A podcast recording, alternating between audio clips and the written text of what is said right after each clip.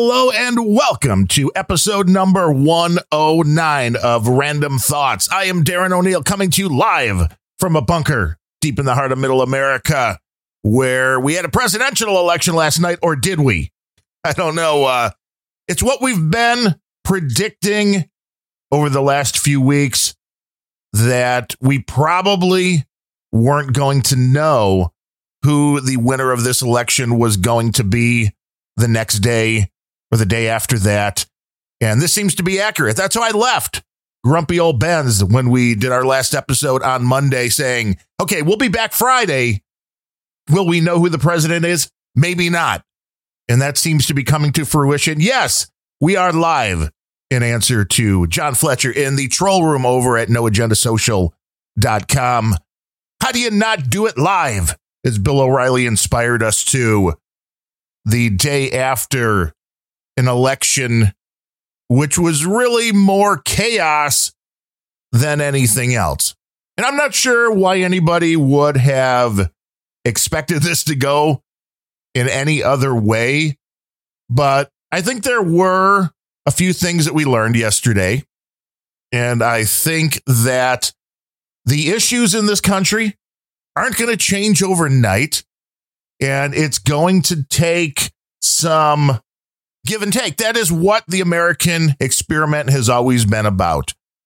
The two party system has some really big problems, but the American people overall need to understand that the only way for this country to work is compromise. Because without compromise, you're never going to get anything done because of the fact that this country seems to be completely split down the middle. And it's been this way for as long as I can remember. It's a talk that's been going on all over the internet amongst rational people and some of the people over in the troll room, again at noagendastream.com, which is, is kind of surprising in a way, but is it? Because that's America. The concept is we have a mixture of some very different people living in vastly different conditions. We have the big cities, of course, which are going to go to the Democrats all the time. They're going to go, they're going to lean left in their political, in their leanings. Then you have a lot of rural areas in the United States that is going to lean to the Republicans to the right of the political spectrum. Now, every election, we, I guess, hope that everybody on the other side is going to go our way. And that really, it really doesn't make any sense. But why is this election still in chaos? And this really is due to COVID. Well, COVID will be blamed for it. I don't really know if COVID was the reason for this. I would lean more towards thinking that COVID was just a really good excuse to do a lot of the things that the left wanted when it comes to mail in balloting, voting by mail, voting by not having to be in the actual polling place. And it's interesting to watch now as more and more states go to allowing you to vote allowing you to register to vote almost immediately up to election day. In some places, even on election day, you can still register to vote because I'm seeing some stuff on the social medias that people are pointing to. I think it was Wisconsin saying that they're already showing more votes counted than they had registered voters. Well, it depends on, you know, if your data is correct, one, when your data came from, there's no question that opening up elections to allowing people to vote in a way that they don't have to show up to a polling place at a specific time and day should increase voter turnout. And I'm not against increasing voter turnout. That's a good thing.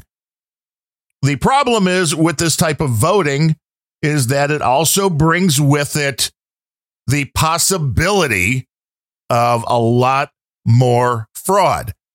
Think about it. It's the same thing. If you were a kid in school and the teacher w- didn't watch when you were all taking a test.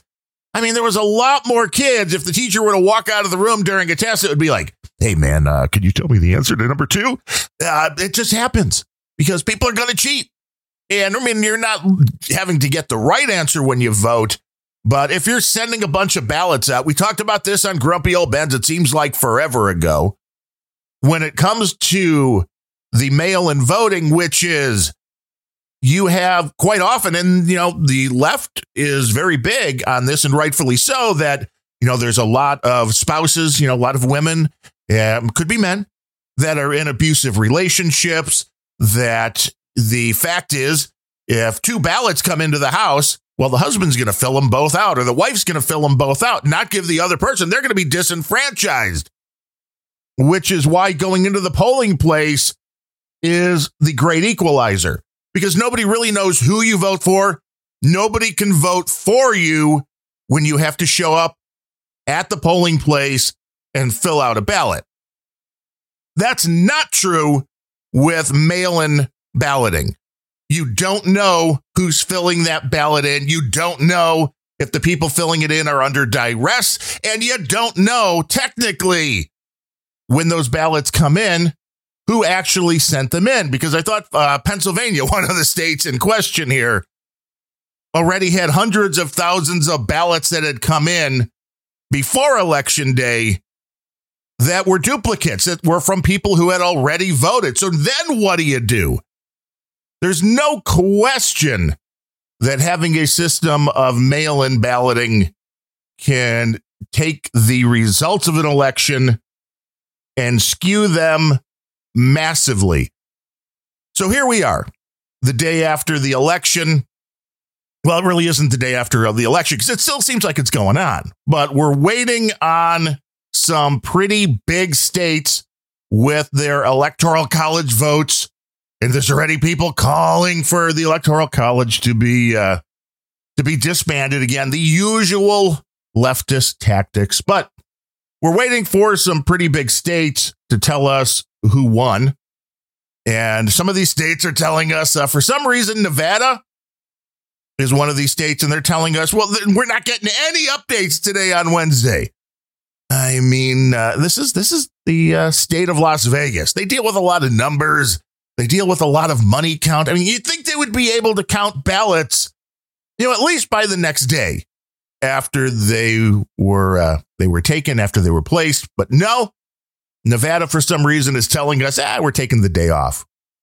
Pennsylvania, another big one, which is telling us there may still be millions of votes out there. And I mean, it may take to the end of the week for Pennsylvania to decide where they can uh, find some more Biden votes or get rid of the Trump votes or, or do something. Wisconsin's one of them, North Carolina, Michigan, Georgia. And it was interesting yesterday to watch the coverage and uh, it's hard to watch election coverage if you're looking for sanity, if you're looking for honest reporting, because the the main networks, oh man, were they off their game, including Fox News. There is no good big venue anymore to watch this stuff. Fox News was calling stuff way early and then they had to go back and pull it back. CNN, of course, you were just playing Biden watch. It wasn't even much of a election watch. It was just what was going on with Biden. Trump was, you know, already a foregone loser at the beginning of CNN's CNN's coverage, it appears. And then they got a little bit worried. But I decided to tune in to the Blaze television, Glenn Beck's thing. And yeah, I know Glenn Beck can be a little bit crazy, but the coverage, I enjoyed it because it was one, it was informative. Two, it was entertaining, which is something that uh, CNN just can't quite figure out how to do because CNN is still in the whole, uh, you know, orange man bad thing. And that just gets to be no fun at all to watch. But we have the internet now. So that's where the Blaze TV comes in. You know, there's, um, you know, a bunch of different organizations that were streaming that were off of your normal, you know, cable channels. And there was some big numbers being reported because they reported this on the Blaze TV that they were doing, and theirs was kind of split because the Blaze was both a Glenn Beck stream and they also had one from uh, Crowder. And those two combined were about 400,000 people watching at the height of this going on, which was below. They also reported that Joe Rogan's stream was getting over a half a million people. There, so there was a lot of people that were watching what was going on with the election and already getting rid of the Fox Newses and the MSNBCs because people are really, really tired of what they're getting from the mainstream media, and rightfully so. Because if you were following any of the mainstream media, you know every one of them was reporting polls, you know, week, two weeks, moving up to last night's big election.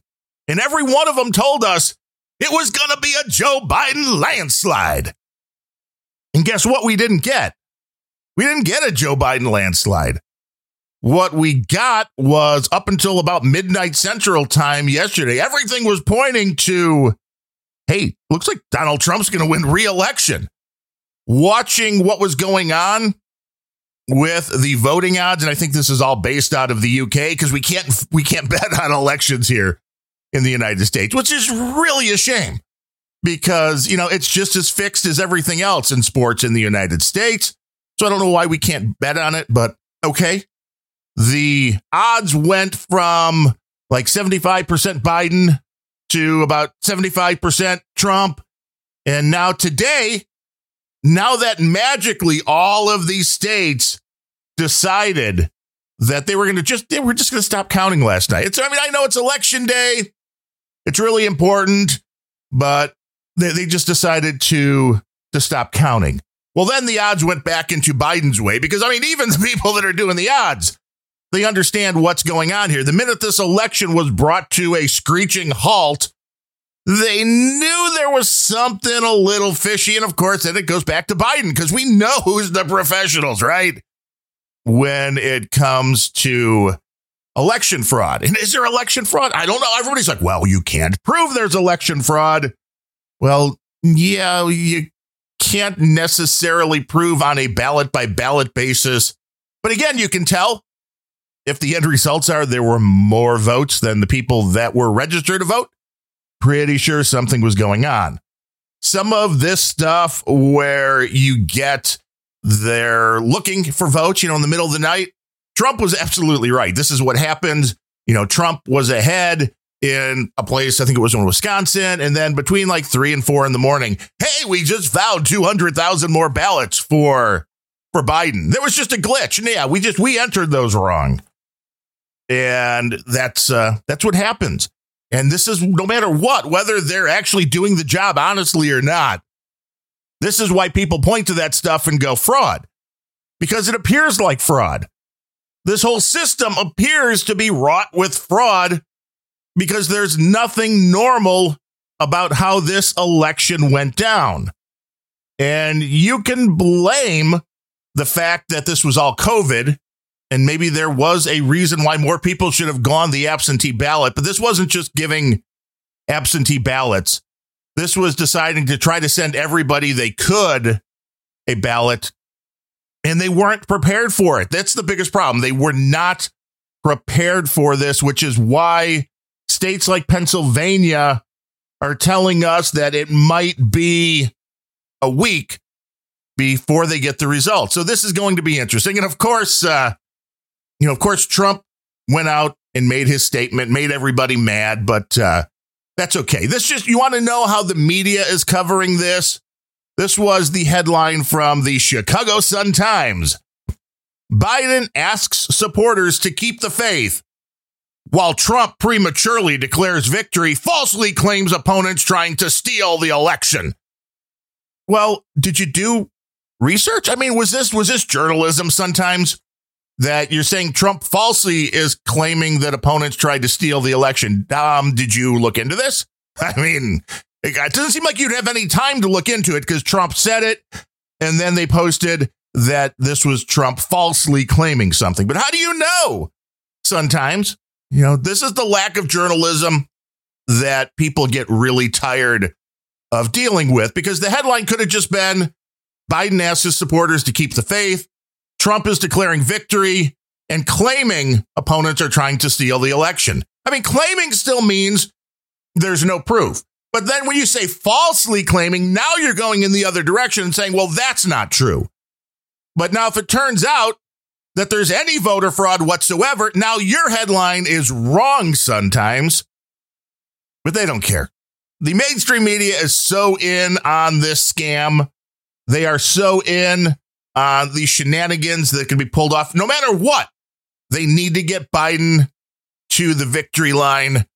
And I think they will stop at nearly nothing to get there. Now, Pennsylvania, one of the states in question here, the attorney general made a comment, which I thought this was absolutely fantastic. Made a comment the uh, the day before the election, or three days prior, actually, not just the day before, three days prior. The the guy in Pennsylvania said, if all of the votes are added up in Pennsylvania, Trump is going to lose. That's why he's working overtime to subtract as many votes as possible from this process. For the record, he's 0 6 against us in court. We've protected voting rights.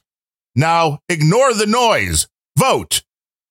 So, wait, you you're telling me Trump, no matter what, Trump was going to lose in Pennsylvania? I mean, did you, how did you know this? And this is the guy that's in uh, in charge. I mean, this is the attorney general of the state.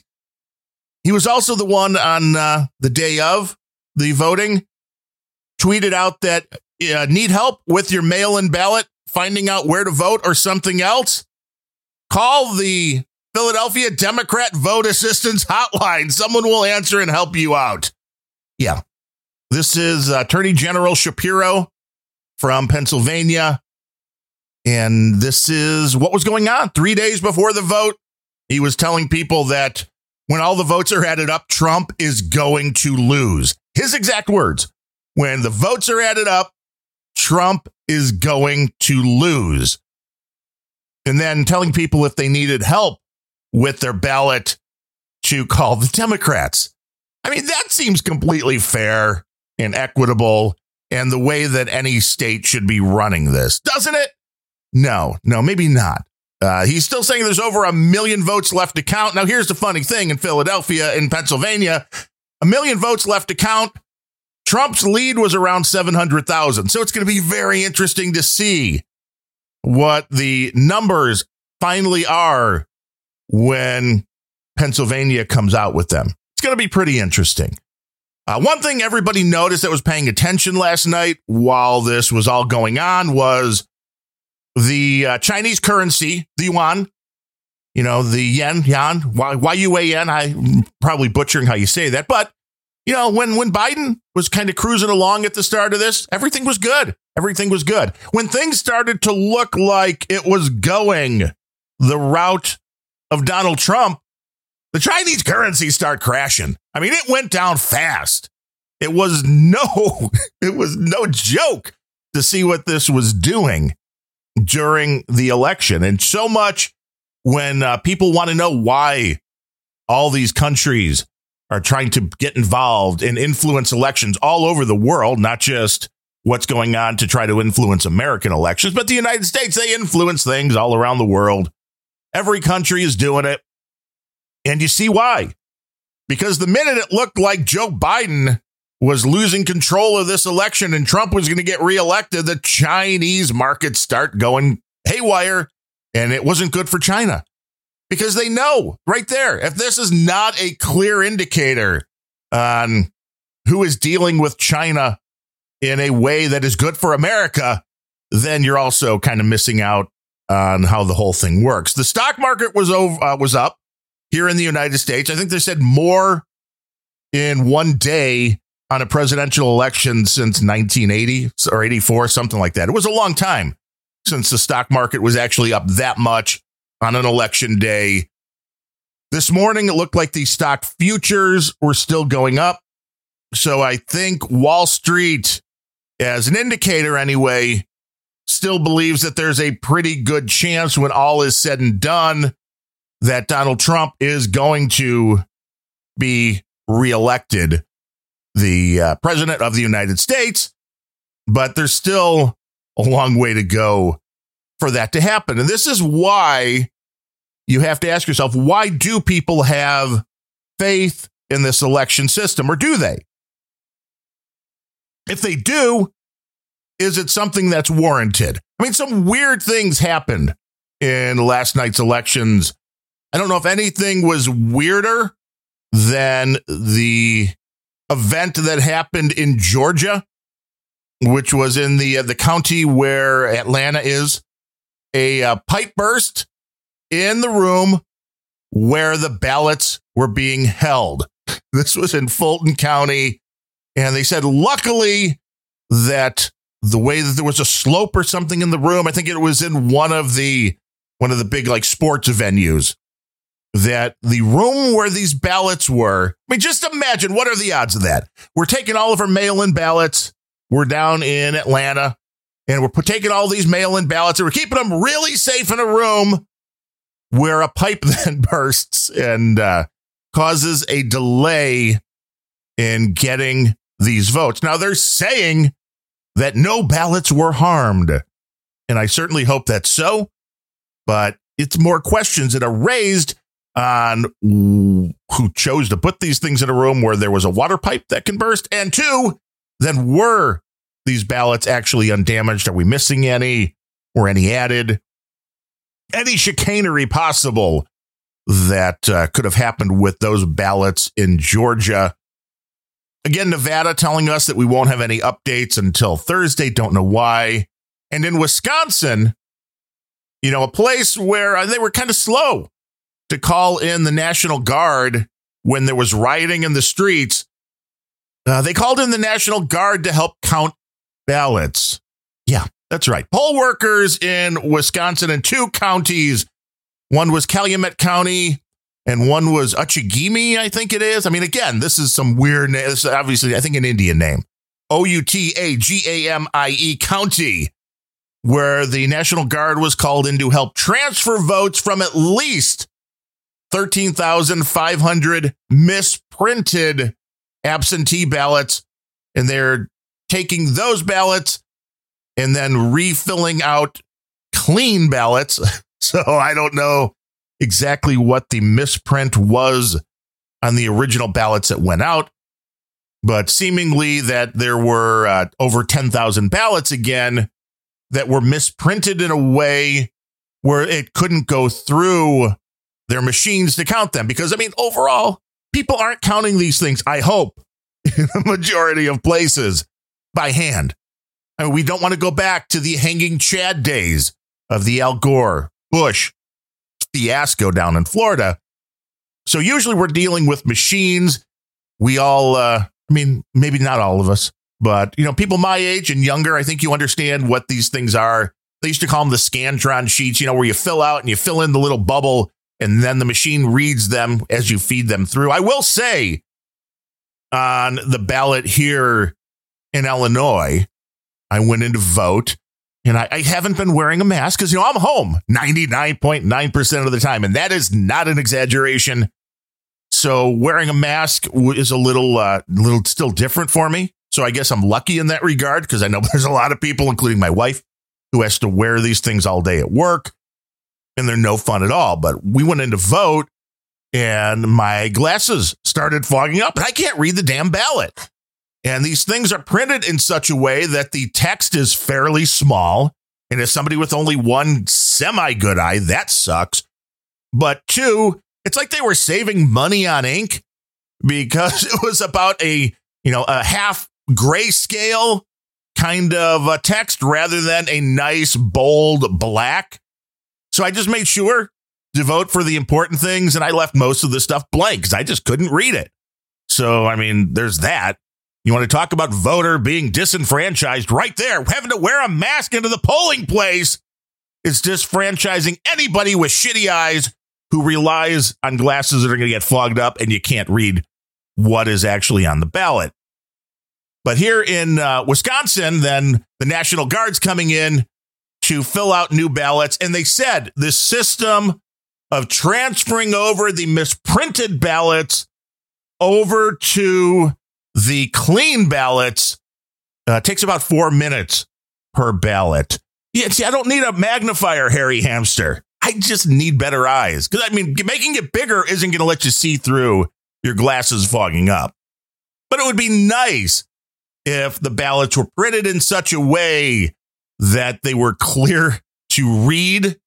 Because uh, I know there's a lot of older folks that go in, a lot of people who don't have great eyes. And it was, it just seemed odd to me that the text wasn't all that clear to read.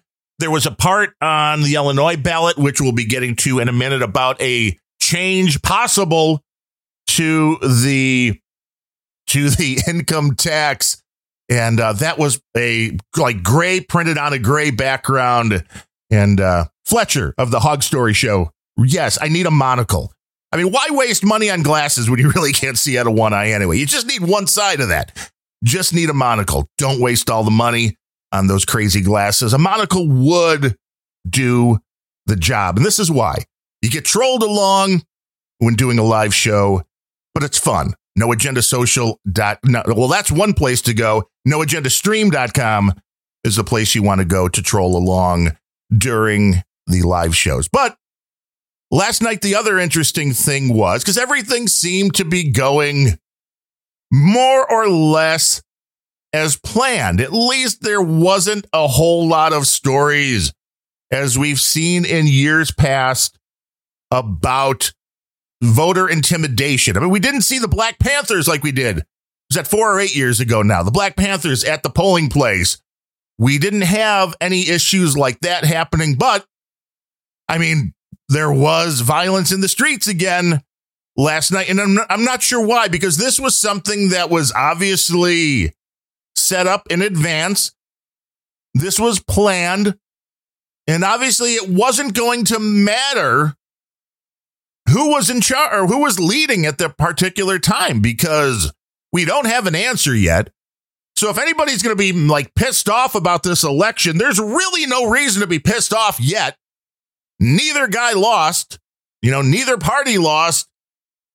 So I'm not really sure why there was another night of unrest in uh, Washington, D.C., Minnesota, Seattle, New York City.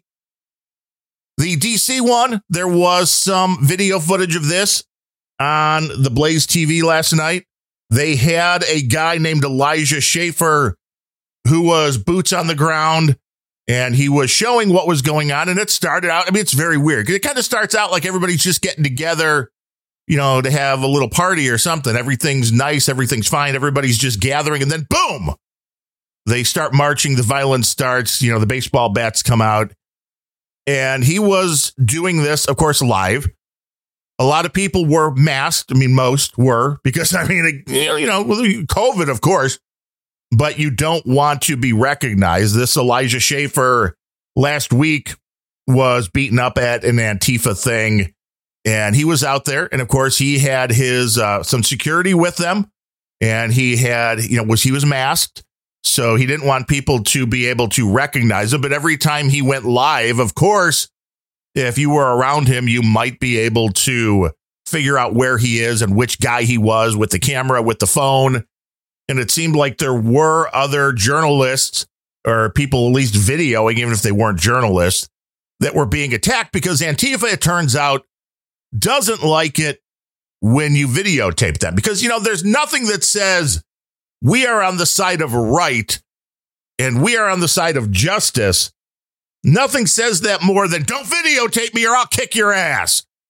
I mean, that makes perfect sense, right? But there was somebody, and I know this is just on Twitter and from one of these groups, uh, wasn't the Antifa, it was like the Black Bloc or something like that, that the group's name was, where they mentioned this Elijah Schaffer by name and said they were trying to ID him so they could. Now they put this in quotes, but they said they were trying to ID him to quote, assassinate him, end quote.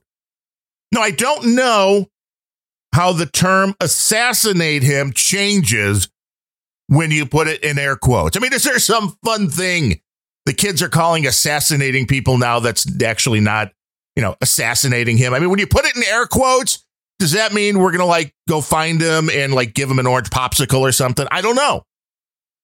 But this group said they were looking for him in order to assassinate him. At which point, Glenn Beck told him, uh, "Yeah, just just get out of there. Get out of there. We don't need the coverage that badly. We don't need to worry about putting somebody in harm's way." But this is the kind and tolerant left and uh, Seattle for our buddy Ryan Bemrose, co-host of the Grumpy Old Bens podcast with me. There were arrests last night in Seattle, at least eight people.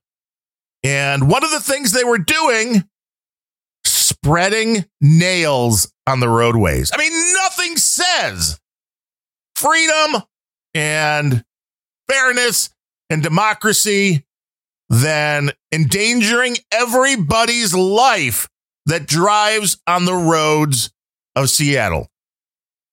This kind of stuff has got to stop. These are the kind of people that need to be put in jail.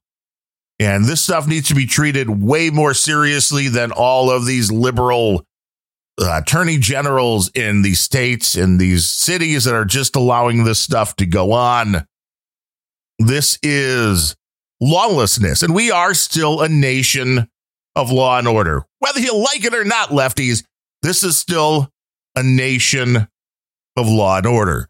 Now, one of the things they were talking about also on the Blaze last night, which I thought was interesting because, uh, I mean, we've never jumped this far ahead here on Random Thoughts or over on uh, Grumpy Old Bens, but the people on the Blaze kind of had a uh, foregone conclusion that, you know, sure, socialism was on the ballot here in 2020 because of Kamala Harris, because of all of the leftists that are getting into office. I mean, it's amazing that AOC won reelection.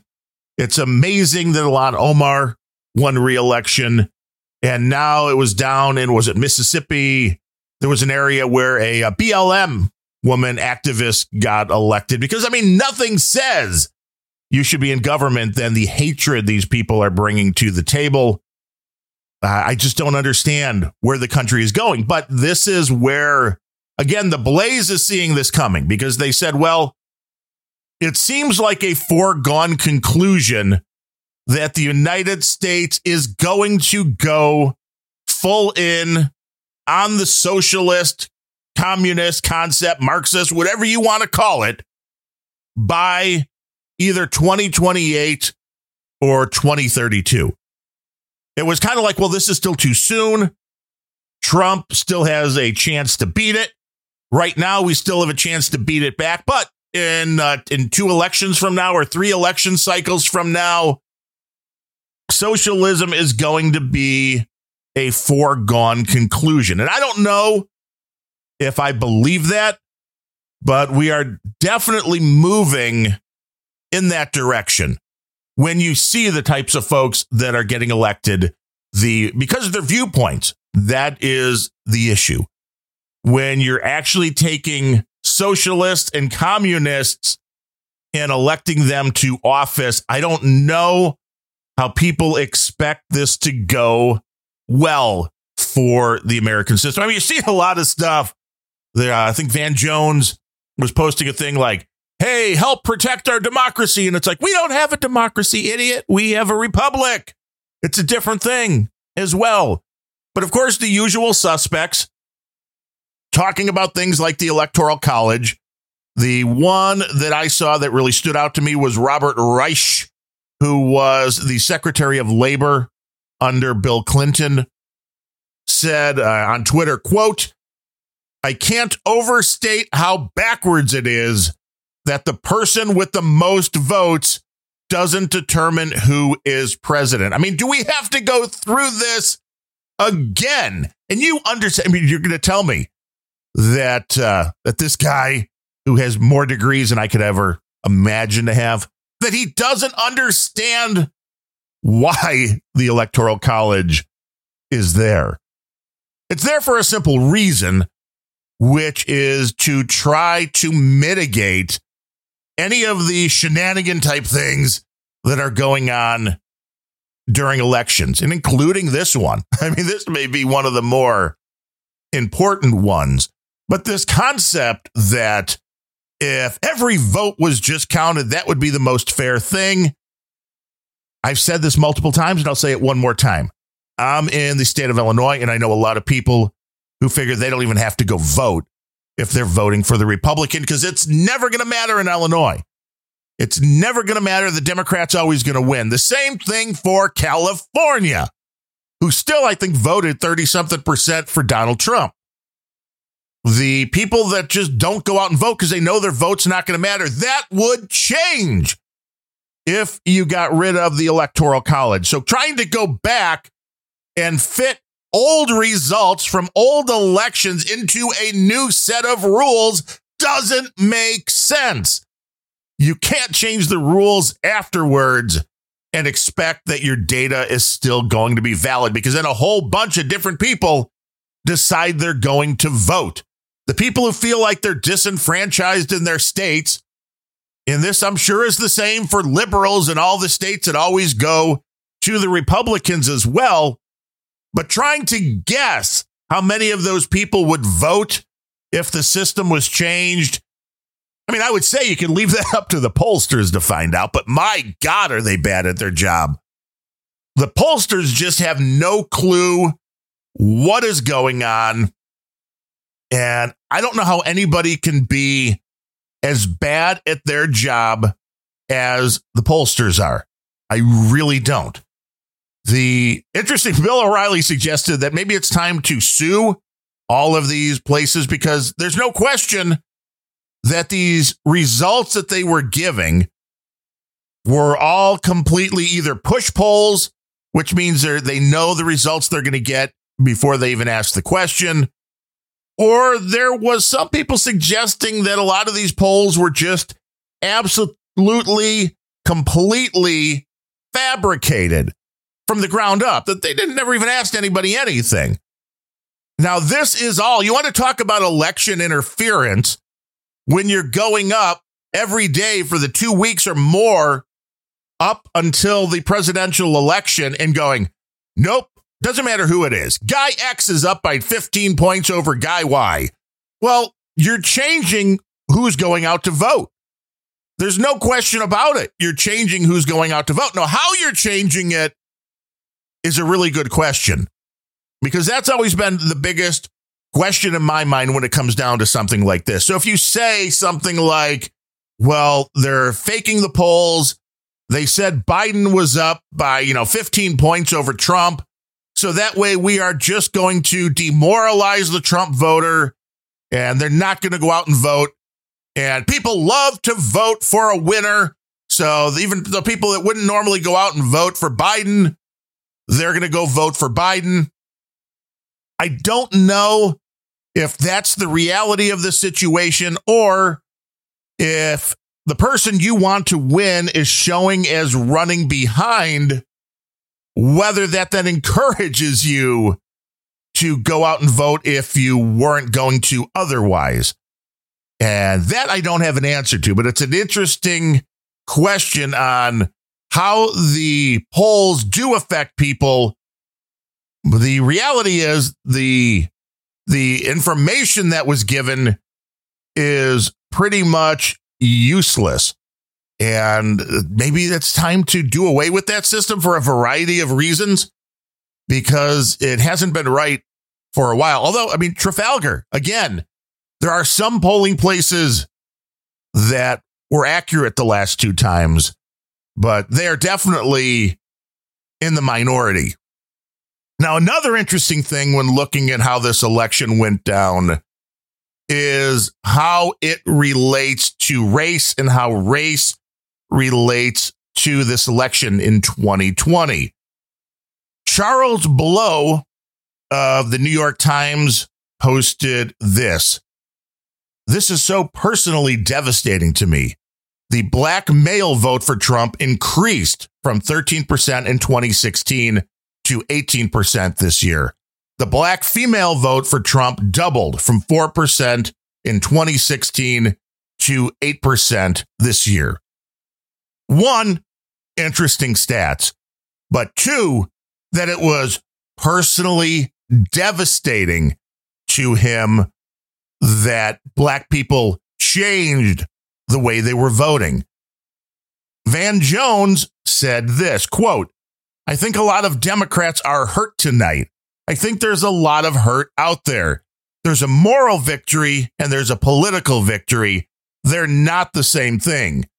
The political victory still may come, but I think for people who saw babies being snatched away from their mothers at the border, lie. People sending their kids into schools where the N word is now being used against them, lies. For people seeing this wave of intolerance, they wanted a moral victory tonight. They wanted to see a repudiation of the direction for the country. And the fact that it's this close, I think, is it hurts. It just hurts.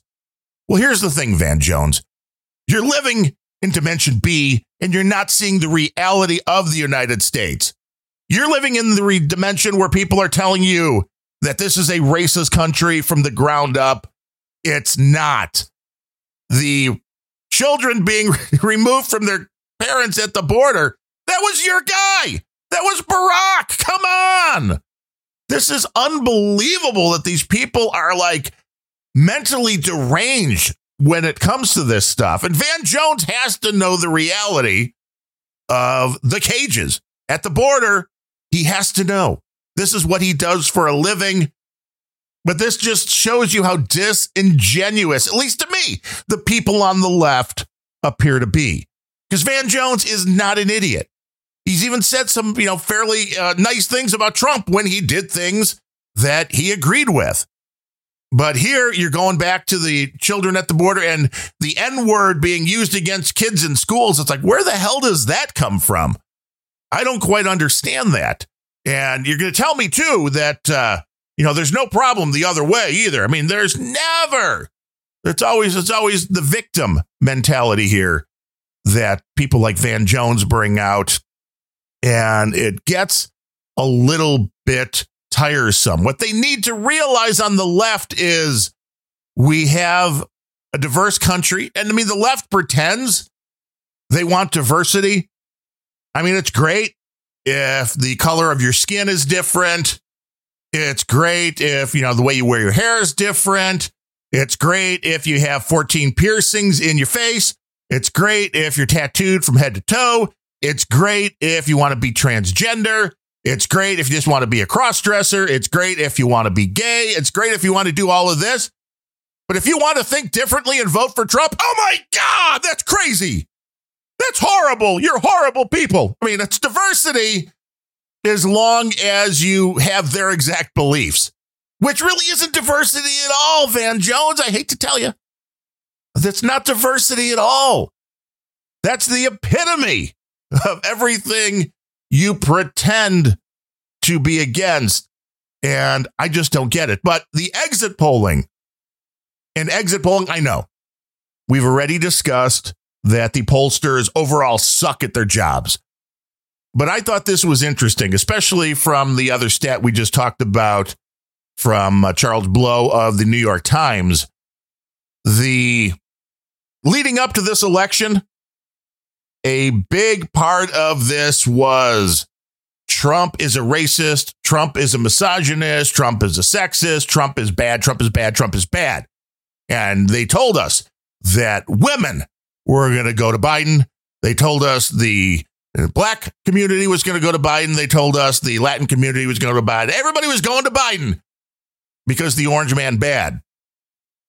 Now, the exit pollings, I mean, again, they are what they are. But the intriguing point about the exit polling was amongst Latino women, Trump up three percentage points from where he was four years ago. Among Latino men, Trump up three percentage points from where he was four years ago. Amongst black women, four percentage points. Among black men, on this one, four percentage points. And uh, among white women, up two percentage points. Among white women, Trump was up two percentage points. Now, uh, white men, I mean, I mean, I'm a white guy. We're bad. I know we're horrible white people uh, with white people, with white men compared to 2016. Trump uh, lost five points. Yeah. The only demographic that lost points when it comes to voting for Trump was white men. Let that one sink in for just a moment. It goes against everything they told us was going to happen, which, uh, why do you want to believe the media for anything? I suggest not. But if you want to see where the hatred is, I mean, look no further than John Cusack. And I know he's an idiot actor. I used to enjoy watching John Cusack's movies. You know, he was a Chicago guy. You know, even though he's a Cub fan, I mean, I overlooked that. But uh, he has gone so far out of his mind, so far into the Trump derangement syndrome that it's hard to believe he can function on a day to day basis. But uh, Trump blasted the voters who, quote, voted for the mentally ill, virus spreading, child abducting Nazi rapist. Yeah. Yeah, John. I mean, let's bring the civility back to politics, shall we? The people who voted for the mentally ill, virus spreading, child abducting Nazi rapist. I mean, that just flows right off your tongue, doesn't it? I mean, I feel sorry for John Cusack. I mean, one, that he has no career anymore. And two, obviously, that he's probably sitting in his mother's basement, furiously pounding on his keyboard and trying to get everybody on Twitter to tell him how smart he is.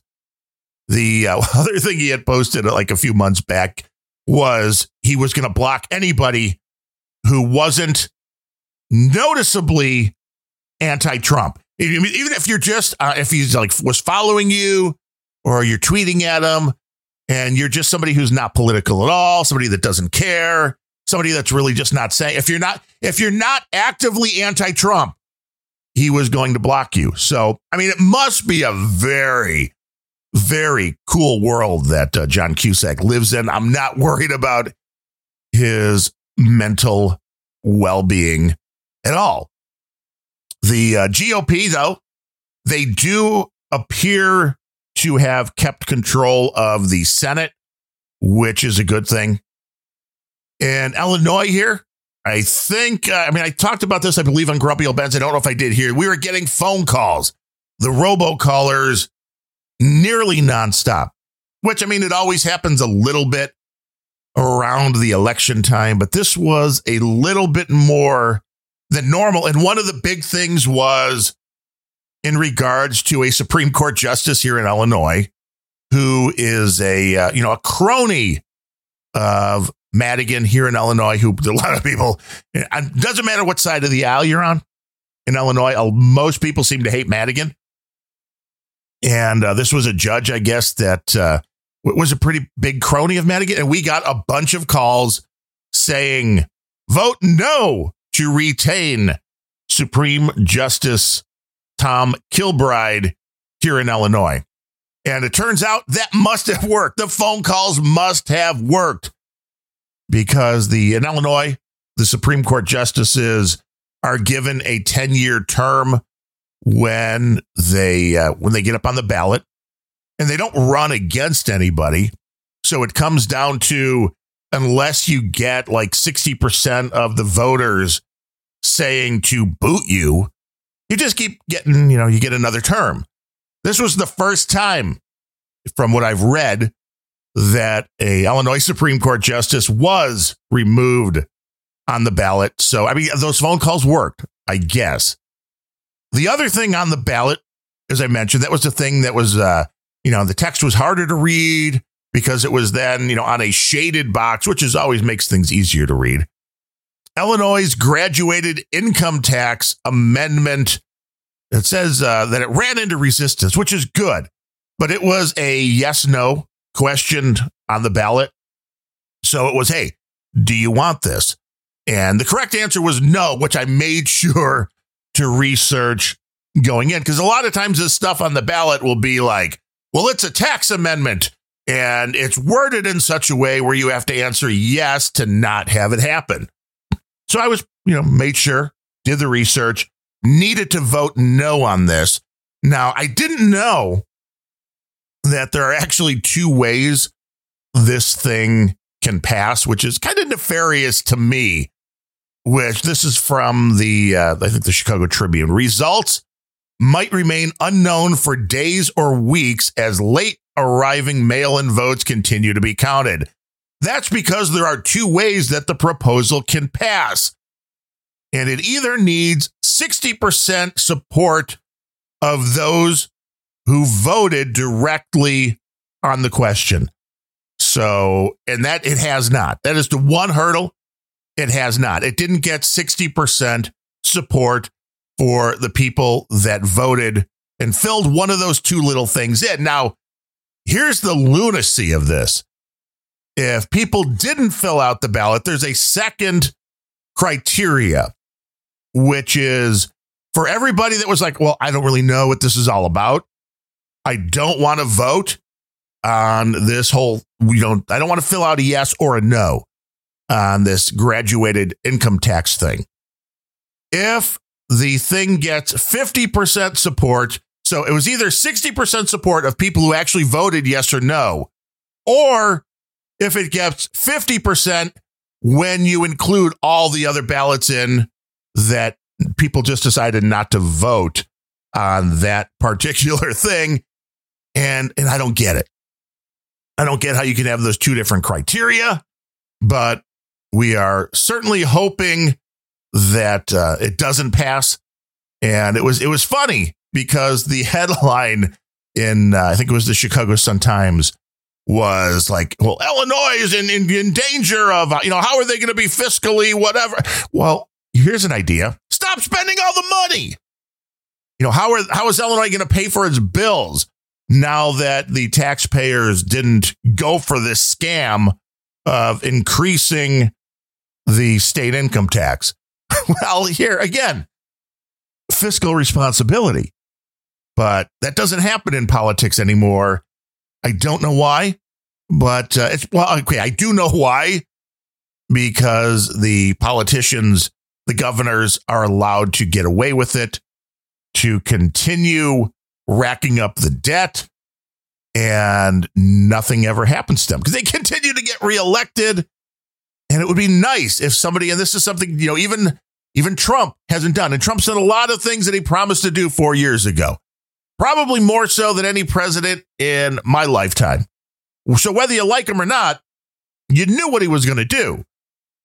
But this concept of spending, spending, spending, you know, Trump's on board with that. Obama was on board with that. Bush was on board with that. And as the debt piles up, piles up, piles up, the end result is uh, problematic. I hate to use that word, but it, it, gets a little bit problematic when other countries start owing owning your debt, and you have to continue taxing more, more, and more to even try to pay. It's really anybody that's ever gone so far into credit card debt where it was a problem knows the issue, which is all you're doing is basically paying the interest and you never make a dent in the actual amount that you owe. And that's where a lot of states are right now. That's where the United States is right now. And until something changes, uh, you know, no election's going to save us because there is no party of fiscal responsibility right now, no matter what anybody wants to tell you. Yes, John Fletcher says math is problematic, and it, that is doubly so when it comes to politicians doing math. But what did we learn in this election last night? And I would say that what we learned is the country is not one way or the other. It's not fully left. It's not fully right. And that should be something that is celebrated. But, you know, the reality is, and I know this is generalizing, and it's probably because I'm biased because I believe that I'm more on the right than I am on the left. But it seems to me that so many people on the left, including the people in, you know, music and you know, actors and actresses. So, you know, the John Cusacks, the Taylor Swifts that have this viewpoint of the country that nobody disagrees with them. That, oh my God, of course, everybody wants Joe Biden and Kamala Harris, and then just can't understand that people vote the other way. You all are the problem because I have no issue with people that vote the other way. I certainly don't have any hatred for them. I mean, I'll tell them why their policies are bad and what those policies are going to do that will be detrimental for the country. But I don't understand the hatred. And this has been something that has been normalized. And really, because of Donald Trump, it's been normalized with the Orange Man bad.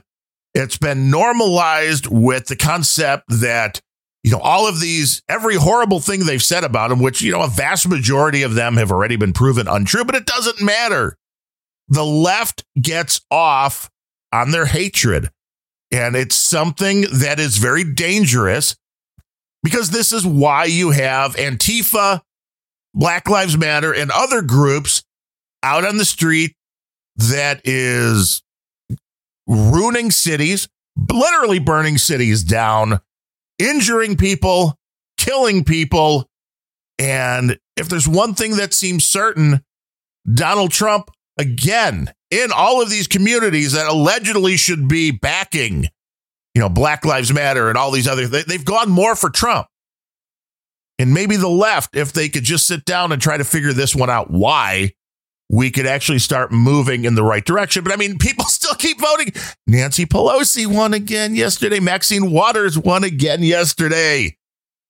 When you keep electing the same folks into office that are the problem and you expect anything to change, I don't know. I don't know where we go from here. I don't know how to make anything better. I don't know how to remove the hatred that the left continues to love spewing at Donald Trump and people that, you know, dared to vote for this guy and they don't even want to consider why.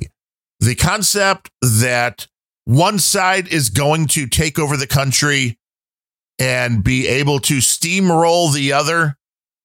It's a dangerous thing. It is a dangerous thing because if it try if somebody tries to make that happen, that's where you will have more literal violence in the streets. That's where you will have an actual civil war again in the streets. This is a country that works when people understand that there are vastly different viewpoints. And the way to get anything done is to compromise and not vilify either side. Will that happen? I don't know. Will we even figure out who's president for the next four years? I don't know it'll be interesting to see when this comes through. If I had to guess, if I had to bet, I would say that, uh, well, if we go back to the Bush and Gore and the hanging Chads thing, that went about a month. I think we will get the results from these states by the end of this week. I don't think anybody's going to be coming in after Friday with the vote count but that doesn't mean we're going to be free of recounts or cases going to court to contest some of these states that are still up in the air. And there's enough stuff up in the air at this point.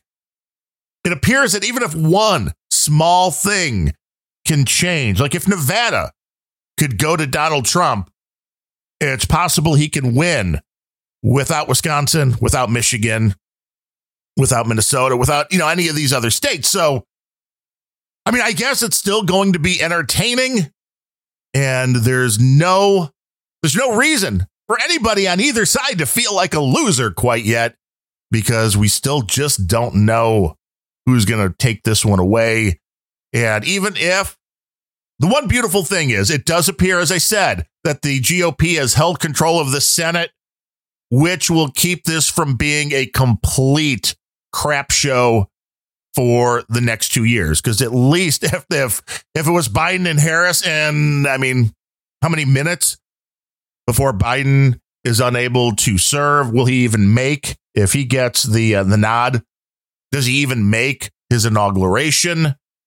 I don't know, but at least the Senate will not be in the control of the Democratic Party. So there are still some checks and balances to keep some of the really crazy stuff from going on. But hey, it's still early. Grab some popcorn, sit back, relax, and uh, and watch the place burn.